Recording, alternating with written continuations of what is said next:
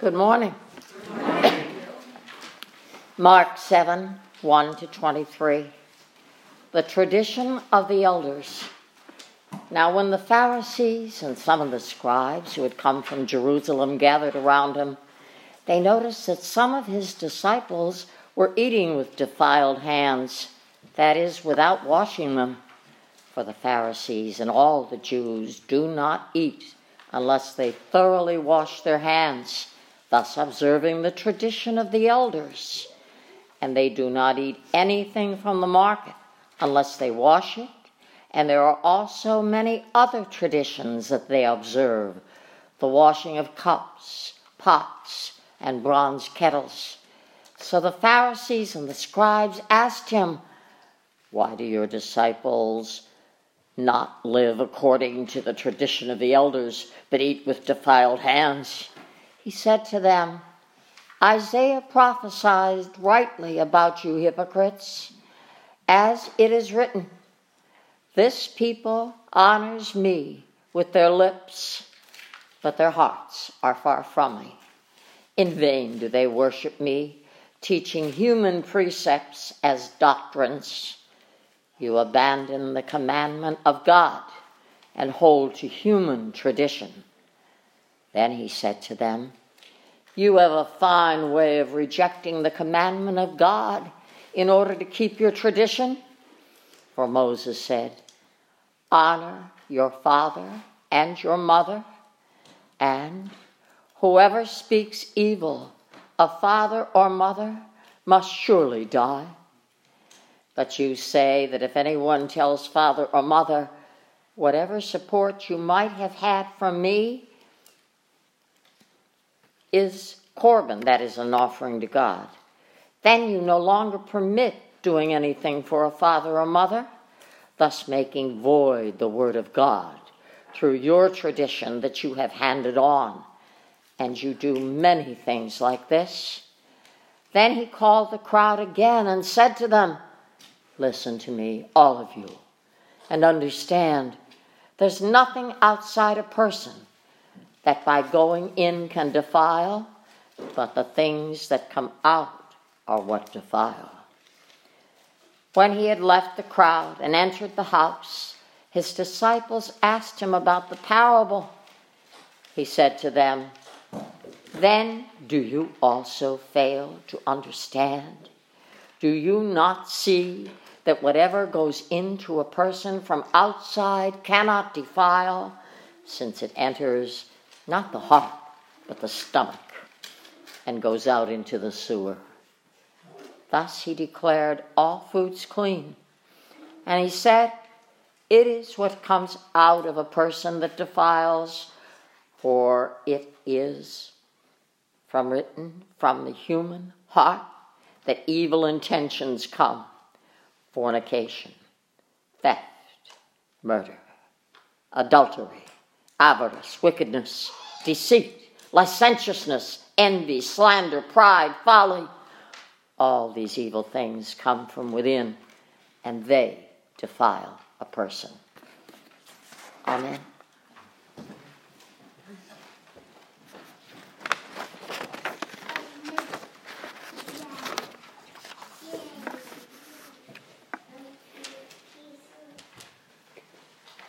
Church, would you pray with me? May the words of my mouth and the meditations of all of our hearts be acceptable to you, O God, our rock and our Redeemer. May only your words be spoken and only your words be heard. Amen. Amen.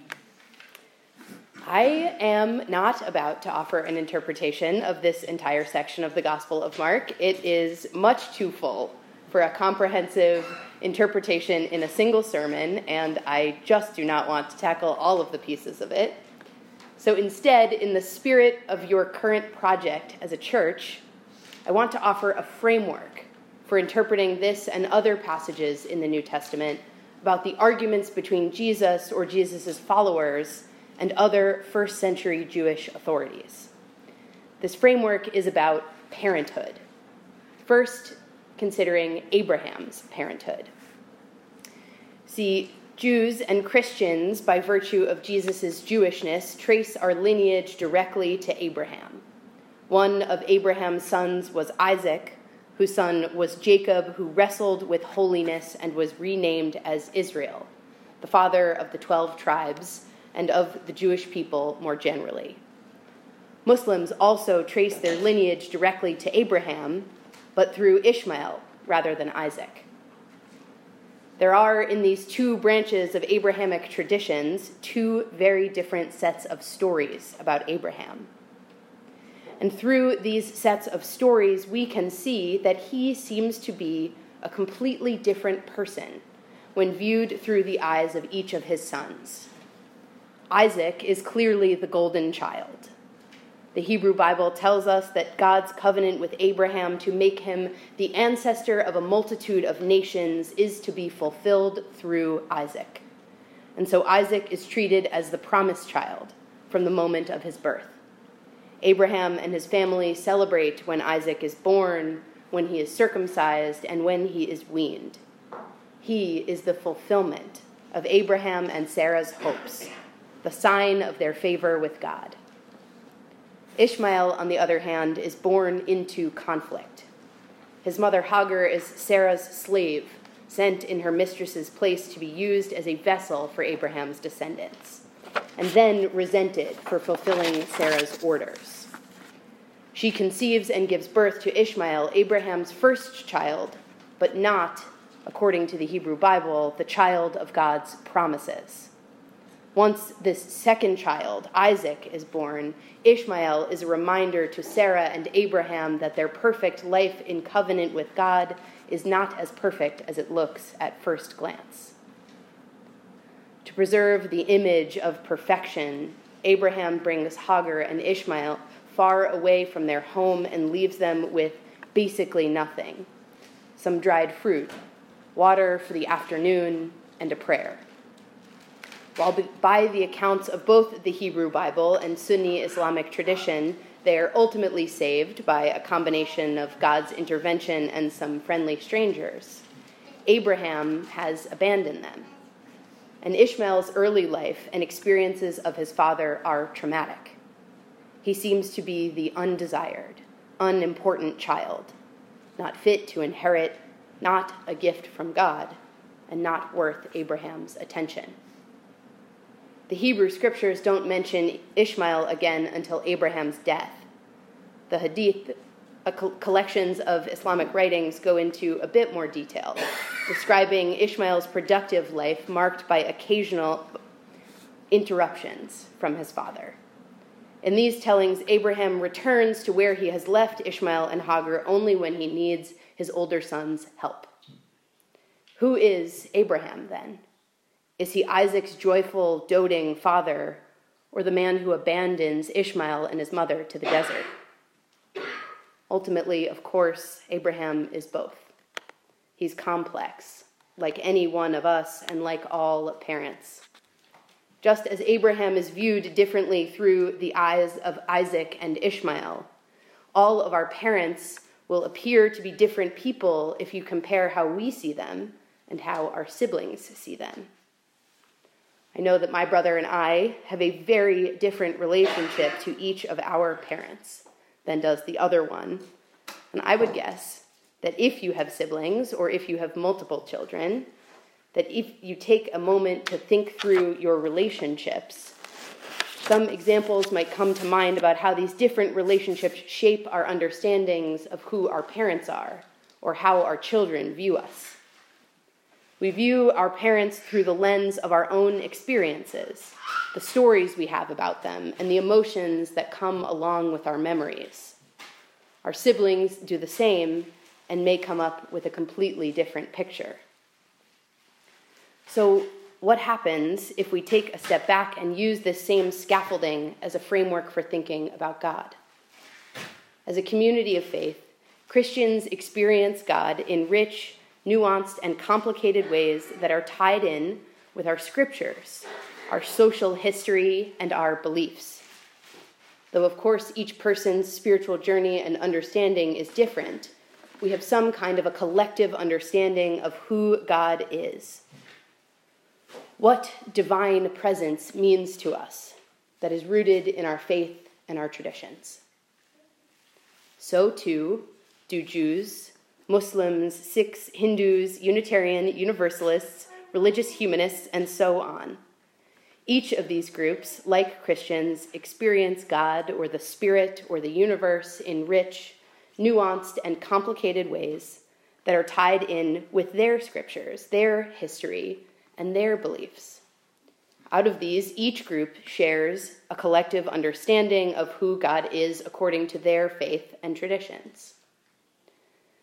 So, applying this framework of parenthood to God, what happens if instead of saying that we alone know how to understand and be in relationship with God, we listen to the words of our siblings? If we do, then Christians, we are allowed to experience and understand God in one way, based on our lives and history as God's children, and members of other religious communities with different lives and histories are allowed and expected to experience God entirely differently. As with Abraham and his two sons, we as different communities of faith have different experiences and therefore different ways of understanding who God is as parent, as creator, as nurturer to each of us. And there is truth in each of these. I believe that there is a richness to be gained when we attempt to learn about God as our divine parent through the wisdom of our siblings from different faiths. Some of the first times that I began to understand my call to ministry were in relationships with female Jewish and Muslim clergy. I learned about setting time apart for praising God every day from Islam. I learned about grace from a college friend who was finding his place as an adult in the Baha'i community. I learned about charity, not just from Christian scriptures about widows' pennies, but also from my dad, who taught me about tzedakah, the Jewish obligation to give, which he had learned in yeshiva and from his own parents. In short, I have learned that it is not enough to learn from my own experiences if I want to get to know God. There are things that I can only learn through real relationship with others and curiosity about their relationship with God. On the other hand, I have seen firsthand and in studying history that problems arise when we as individuals or communities claim that we alone have the authority to interpret God's will for us or the nature of God's relationship with humanity. In my own life, the absolute certainty that my Catholic upbringing had included that we alone had it right led to a crisis of faith when my Jewish uncle died suddenly when I was a teenager. What I had been taught about the necessity of Christianity to eternal salvation just could not mesh with my certainty that my uncle was even more beloved by God than he had been by those of us in his family. This kind of crisis of certainty happens within individual religious groups just as often as it happens between groups. Take our scripture for this morning. The Pharisees, Mark says, decry the actions of Jesus' disciples because they break with proper Jewish tradition. This argument and many of the others between Jesus' early Jewish followers and their other Jewish siblings are recounted in the Gospels as though Jesus was pitted against all Jews, as if the Jesus followers had the exact right of it and no one else could understand God, as if theirs was the only way to understand God's parenting of humanity.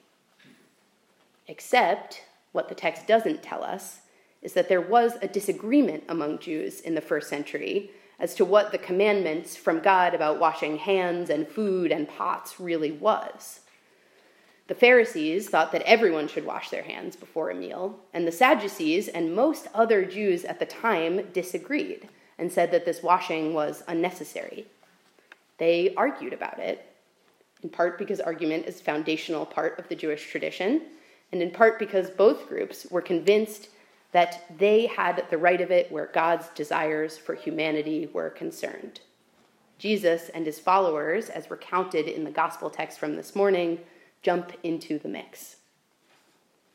I do not propose to know for certain what Jesus actually said when he was confronted about adherence to Jewish practices, as recounted in Mark or other Gospels.